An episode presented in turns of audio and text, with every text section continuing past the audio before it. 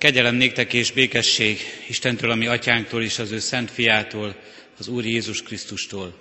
Amen.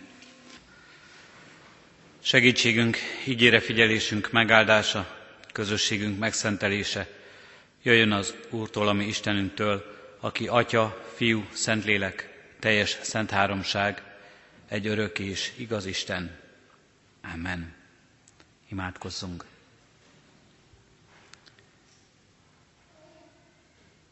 Szent Háromság Isten, állunk és magasztalunk téged, egybegyűjtő szeretetedért és kegyelmedért, a közösségért, amelyet veled és egymással megélhetünk. Te jól ismered útainkat, Urunk Istenünk. Honnan jövünk, és még azt is tartod, azt is tudod, hogy hová megyünk. Azt is tudod, Urunk Istenünk, hogy milyen lélekkel érkeztünk ide, mennyi gond, mennyi készülés az eljövendő napokra, mennyi lelki teher, amelyet magunkkal hoztunk, mennyi öröm, mennyi őszinte hálaadás van a szívünkben, mindazért az ajándékért, melyet eddig vehettünk el tőled, és mennyi kérdés feszíti az életünket, Urunk Istenünk, melyekre választ szeretnénk kapni. És jól ismered, Urunk Istenünk, a mi utunkat, azt is, amelyet mi szeretnénk tudni, a holnapi napot, az eljövendőt. Jól látod, hogy merre tart az életünk.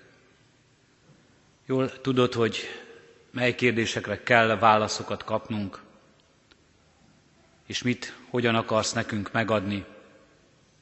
Milyen kéréseinket kell, hogy teljesíts, mert az visz előre minket is, az használ nekünk. És mi az, amit vissza kell, hogy tarts, mi az, amiben hallgatnod kell, mi az, amiben nem kell cselekedned, és nem kell csodát tenned az életünkben, mert igazából nincs arra szükségünk. Kérünk és könyörgünk, Urunk Istenünk, taníts minket elfogadni a Te akaratodat. Megnyitni szívünket kijelentésed előtt, mindaz előtt, ami szükséges nekünk, amely tőled érkezik. És elfogadnunk azt, amiben hallgatsz, amiben nem érkezik válasz. Elfogadni úgy, hogy azzal nem bosszantani, nem bántani akarsz minket, nem kiskorúsítani, hanem azért, mert te jól tudod, az nem visz előre minket, az nem épít minket sem testünkben, sem lelkünkben, sem közösségünkben. Kérünk és könyörgünk, Urunk Istenünk, ezen az Isten tiszteleten, taníts minket jól kérdezni, jó kérdéseket feltenni neked, és taníts türelemre, hogy a válaszaidat megérthessük és elfogadhassuk. Amen. Kedves testvéreim, hallgassátok meg Isten igét, amint szólozzánk Mózes első könyvének második részéből a 15. verstől és a harmadik rész negyedik versétől kezdődő ige részekben. Ezeket az ige részeket és az erről szóló bizonyságtételt helyét elfoglalva hallgassa a gyülekezet. Mózes első könyvének második részéből a 15, 16, 17. versekből és a harmadik rész negyedik és ötödik verseiből eképpen szól hozzánk és tanít minket, ami Urunk Istenünk. És fogta az Úristen az embert, elhelyezte az éden kertjében, hogy azt művelje és őrizze. Ezt parancsolta az Úristen az embernek. A kert minden fájáról szabadon ehetsz, de a jó és rossz tudásának fájáról nem ehetsz, mert ha eszel róla, meg kell halnod. És a harmadik részben így szól az ige, de a kígyó ezt mondta az asszonynak, dehogy haltok meg, hanem jól tudja Isten, hogyha eztek belőle, megnyílik a szemetek, és olyanok lesztek, mint az Isten. Tudni fogjátok, mi a jó, és mi a rossz. Eddig Isten írott igéje. Kedves testvérek, hitmélyítő és tanító Isten tiszteleti sorozatunkban az őstörténet egy-egy fontos állomásával, fontos történetével foglalkozunk, amely nem csak a világ kezdetén volt fontos, hanem fontos ma is, és fontos nekünk is, a mi életünket meghatározó történetek ezek. Meghatározó történetek nemzedékről nemzedékre, azt mutatnánk, amióta a világ világ.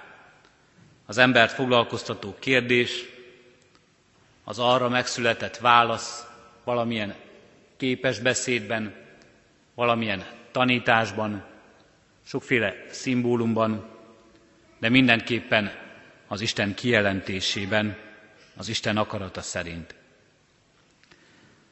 A történetünkben a jó és rossz tudásának a kérdése kerül elénk, abban, ahogyan Isten ezt a fát elülteti az éden kertjébe, az élet fája mellé, és abban, ahogyan az első emberpár arról szakítva viseli annak következményeit. Az első kérdés talán az, hogy mit keres ez a két fa ott az éden kertjében. A szkeptikusok, a Biblia nagy kritikusai rögtön azt mondják, hogy az Isten azért tette oda ezt a két fát, hogy már eleve kísértésbe hozza az embert. Azért ülteti Isten oda ezt a két fát, és rögtön tiltja is meg nekik, hogy arról szakítsanak, mert ezzel a nagy kísértéssel látva Isten szinte reprezentálni, bemutatni akarja az ember gyengeségét, gyarlóságát, mintha az Isten valamilyen gonosz játékot űzne az emberrel, direkt kísértésbe viszi az embert, és már azt is tudja előre, hogy az ember el fog bukni. Az ember nem bírja megállni azt, hogy a tiltást ne szegje meg. Hogy valami, ami tiltott gyümölcs, azt ne szakítsa le. Valójában nem tudjuk mennyi idő telt el azóta, de azért azt látjuk, hogy egész sokáig talán kibírta az ember ezt a tiltást. És nem feltétlenül kell talán ilyen rossz indulattal szemlélnünk az Isten tervét és az Isten gondolatát erről a teremtett világról, hiszen ez a teremtett világ az Isten akaratában jó és szép, és az ember áldásául kell, hogy szolgáljon. Ahol az ember a tökéletességben, a harmóniában, az Istennel való közösségben és egységben élhet, élhet az örökké valóságban. Nem az Isten akarata az, hogy ez ne így legyen. Sőt, a Biblia egészében éppen azt látjuk, hogy az Isten akarata az, hogy ez így legyen. És majd a későbbi történésekben, a Biblia bizonyság tételében azt látjuk, hogy az Isten mindent megtesz azért, hogy ez így legyen. Az Isten mindent megad azért az ő fiában, Jézus Krisztusban, hogy ez így legyen. Hogy az ember vele harmóniában, egységben, a világ tökéletességében, látva és megélve azt az Isten országában, az üdvösségben élhessen. E két fa talán az élet, a jó és rossz tudásának fája, azért szerepelhet ott az éden kertjének közepén, mert hogy ez az Isten számára kiemelten fontos. Fontos terület. Fontos, hogy az ember éljen, hogy az ember életet kapjon, és az ember nem magától kapja ezt, az ember nem küzd ezért, az embernek nem le kell szakítani ezt a gyümölcsöt, nem őriznie és művelnie kell ezt, mint a kert többi részét, mint az élet terének többi részét, hanem az Isten ajándéka ez. Az ember számára az igazi jó és a rossztól való távolság, mentesség szintén az Isten ajándéka az édenkertjében. Hogy ott íme minden jó, ahogyan az Isten mondja, és az embert ott nem éri semmi rossz, védve van, védve van a világ minden rossz akaratától, mindentől, ami elérhetné az embert, ez is az Isten ajándéka. Nem az ember szakítja ezt le, nem az ember műveli ezt ki abban a kertben, nem az ember dolgozik meg ezért, hanem az Isten így ajándékozza ezt az embernek. Talán azért van az, hogy ez a két fa állott ebben a, ennek a kertnek a közepén, és ehhez a két fához az embernek igazából nincs semmi köze. Az embernek ehhez nem lehet igazán köze az élet, és az, ami az embert védi, ami az ember boldogságát, életének teljességét, az igazi, a tökéletes, teljes jóságot adja az életében, az Istentől jön. Ajándék az életében. Fontos azonban azt is látnunk, ennél a jó és rossz tudásának fájánál, amelyről szó van a mai történetünkben, hogy ez nem csupán a tudás fája. Mert a másik kérdés, amelyet valóban szintén kritikusan megkérdeznek az emberek, megtiltja az Isten a tudást az ember számára. Isten az embert alapvetően egy tudatlanságban akarja tartani. Azt akarja az Isten, hogy az embernek ne nyíljon föl a szeme a világra, amelyben él. Ez nem a tudás fája. Nem azt jelenti, hogy az ember tudatlanságban, butaságban, ostobaságban, kisebb rendűségben kellene, hogy élje az életét.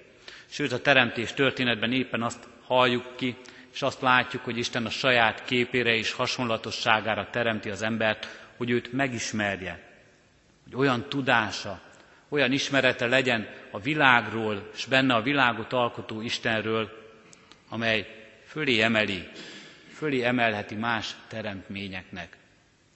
Ma már csak lehetőségként is adatik az embernek. Saját képére és hasonlatosságára, hogy ismerete legyen róla, hogy a világot őrizni, és a világot, világban munkálkodni tudjon. Ismerheti ezt az embert.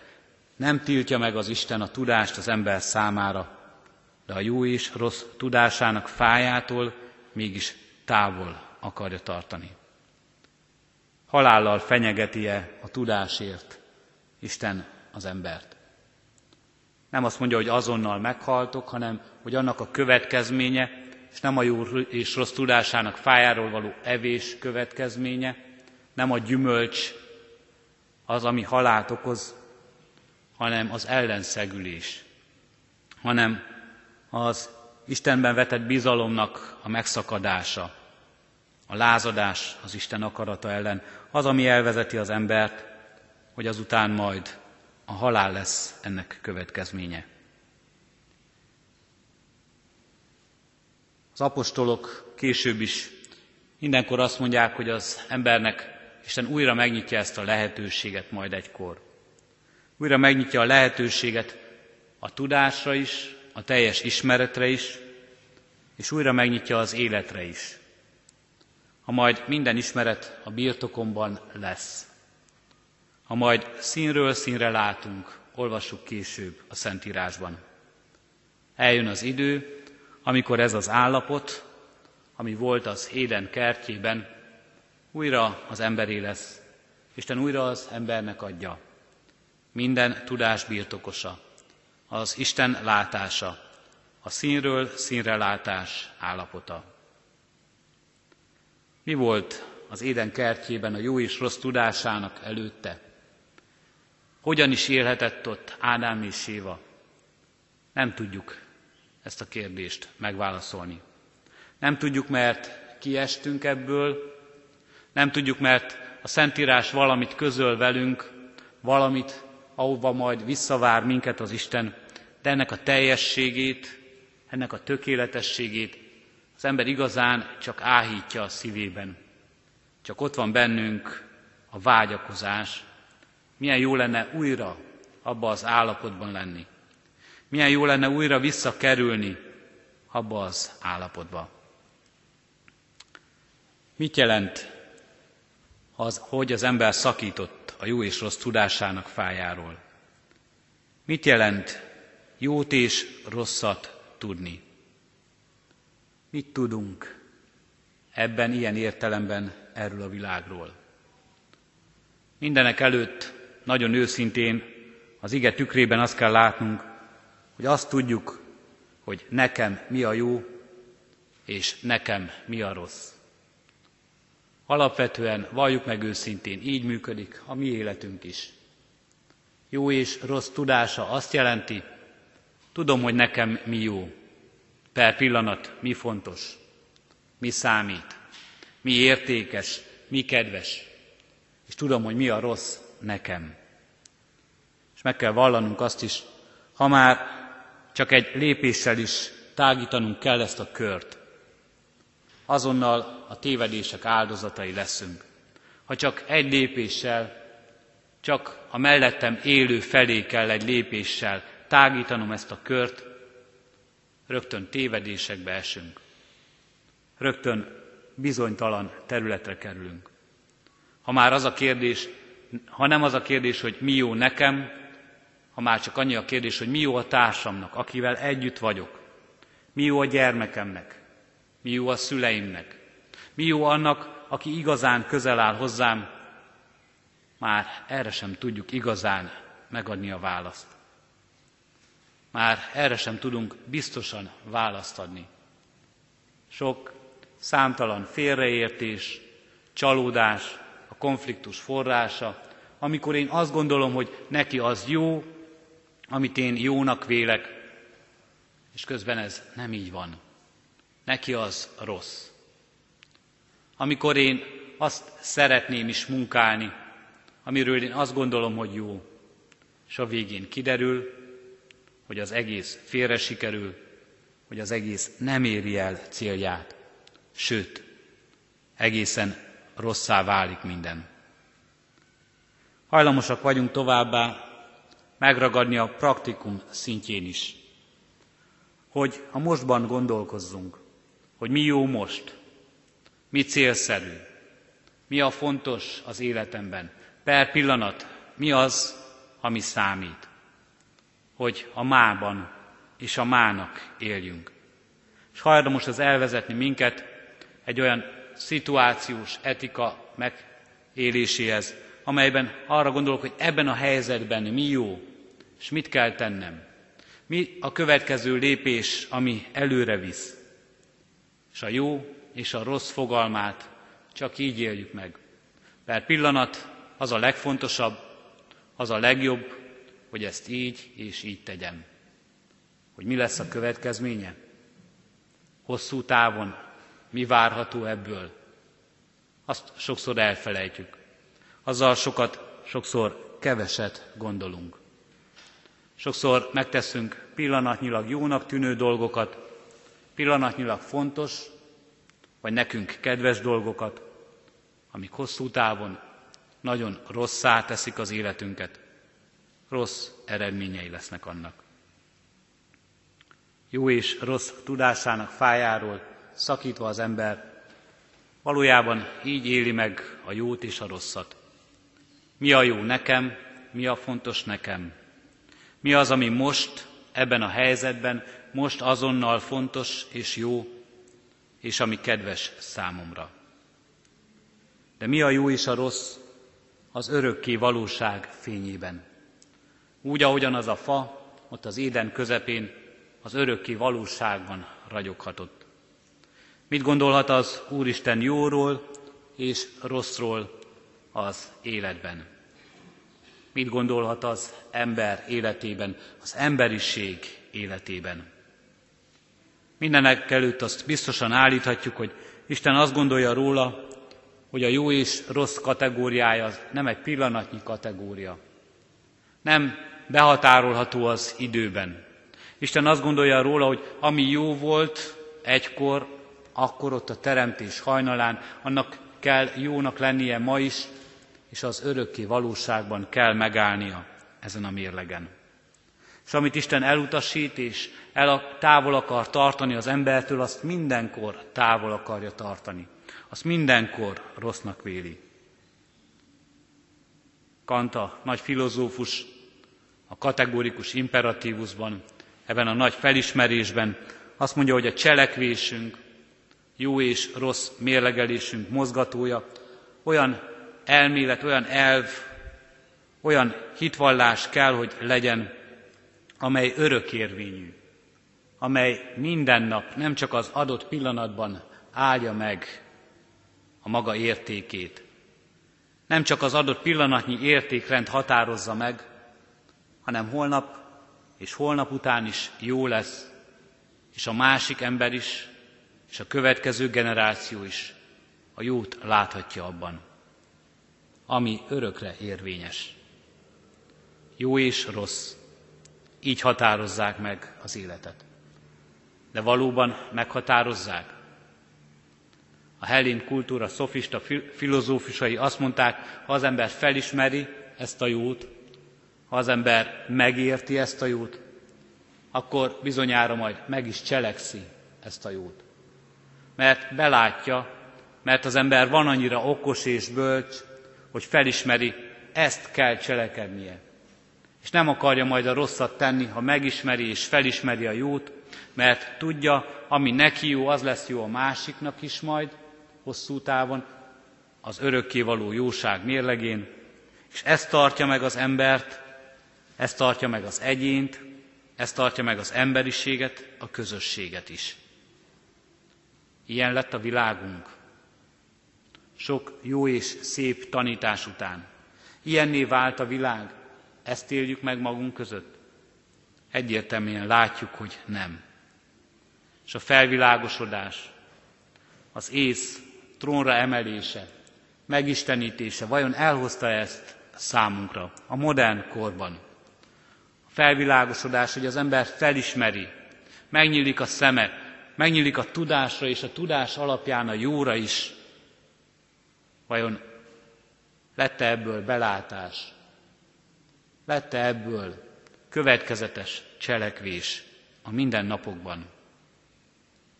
Azt mondhatjuk, nagyobb szörnyűségeket, mint a felvilágosodott ember, talán nem is követtek el előtte sem.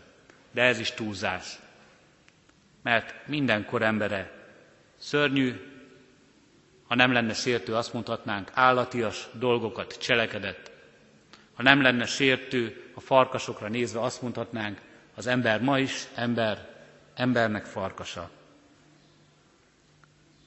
Mi a jó az Isten szerint az ember életében?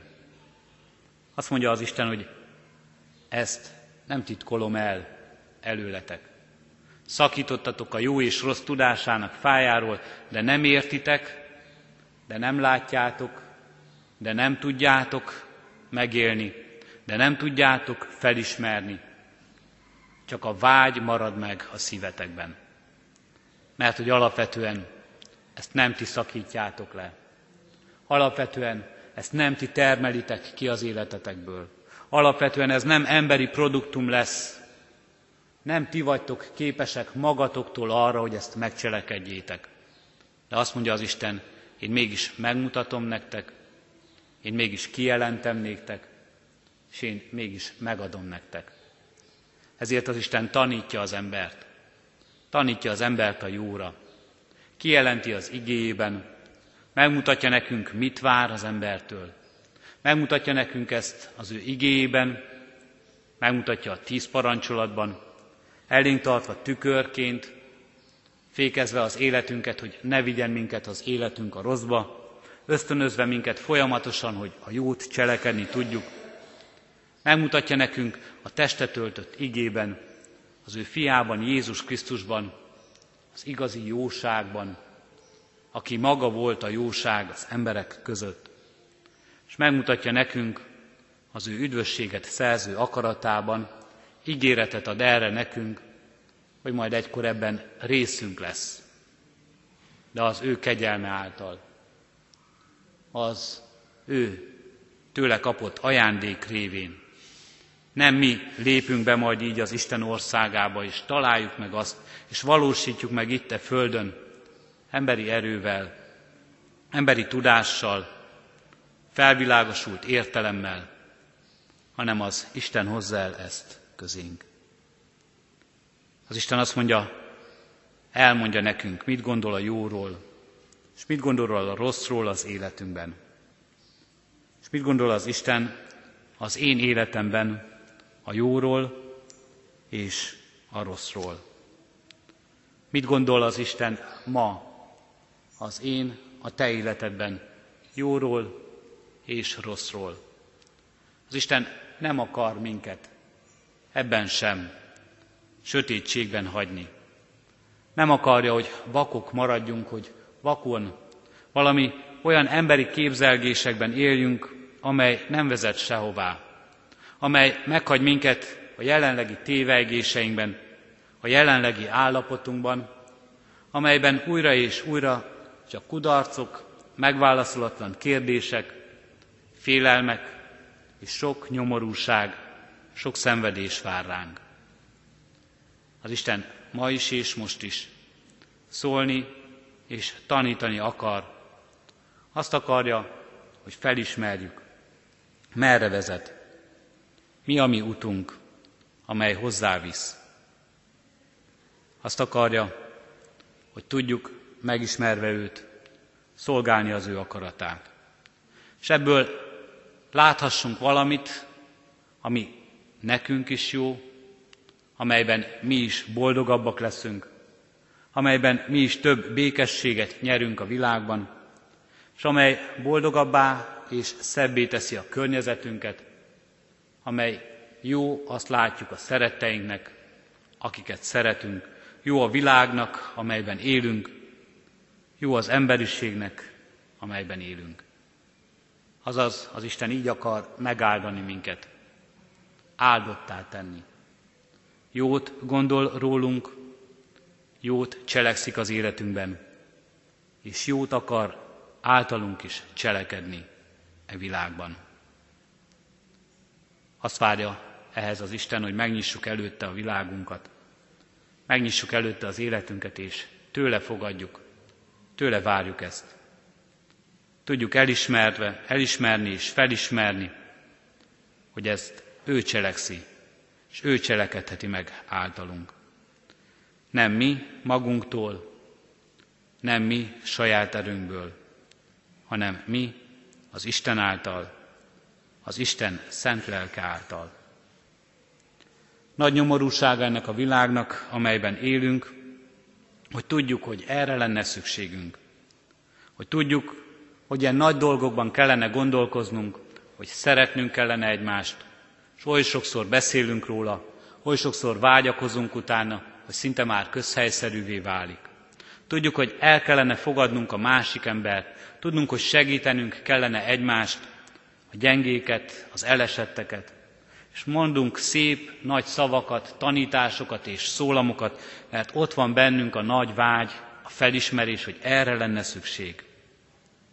És a nagy nyomorúsága az életünknek, hogy újra és újra azzal áltatjuk magunkat, hogy majd egykor ezt meg is tudjuk tenni. Hogy majd egykor lesz hozzá elég erőnk, lesz hozzá bölcsességünk. Megváltozik ez a világ, amelyben élünk. Sok jó ember összefog, és akkor majd biztos, hogy lesz hozzá ereje ennek a világnak. Kedves testvérek, az ige, az Isten igéje sokkal reálisabb, és azt mondja, ezt csak az Isten tudja megtenni ezzel a világgal, és ebben a világban.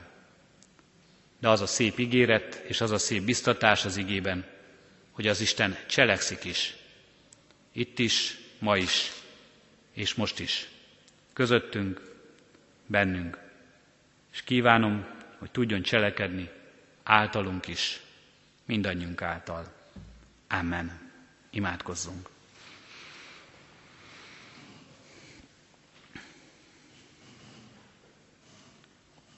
Urunk Istenünk, bocsáss meg nekünk a rosszért, bocsáss meg nekünk a rosszat. Akár tudatlanul, akár tudatosan követjük azt el.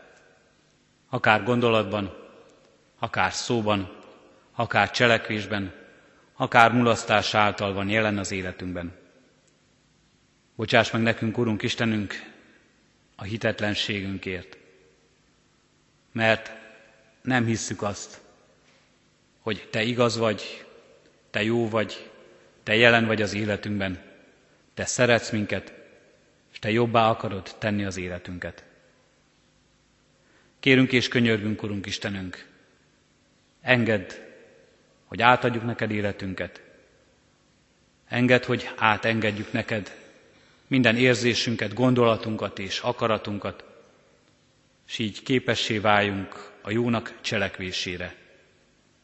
Képessé legyünk arra, hogy Te bennünk, és Te és Te, te jelenj meg általunk a világban. Hallgass meg, kérünk Krisztusért. Amen.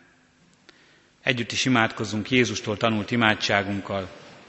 Mi, atyánk, aki a mennyekben vagy, szenteltessék meg a te neved. Jöjjön el a te országod, legyen meg a te akaratod, amint a mennyben, úgy a földön is. Minden napi kenyerünket add meg nékünk ma, és bocsásd meg védkeinket, miképpen mi is megbocsátunk az ellenünk védkezőknek és ne vigy minket kísértésbe, de szabadíts meg a gonosztól, mert Téd az ország, a hatalom és a dicsőség, mind örökké. Amen. Szívünkben alázattal Urunk áldását fogadjuk. Ne győzzön le téged a rossz, hanem te győzd le a rosszat a jóval. Amen.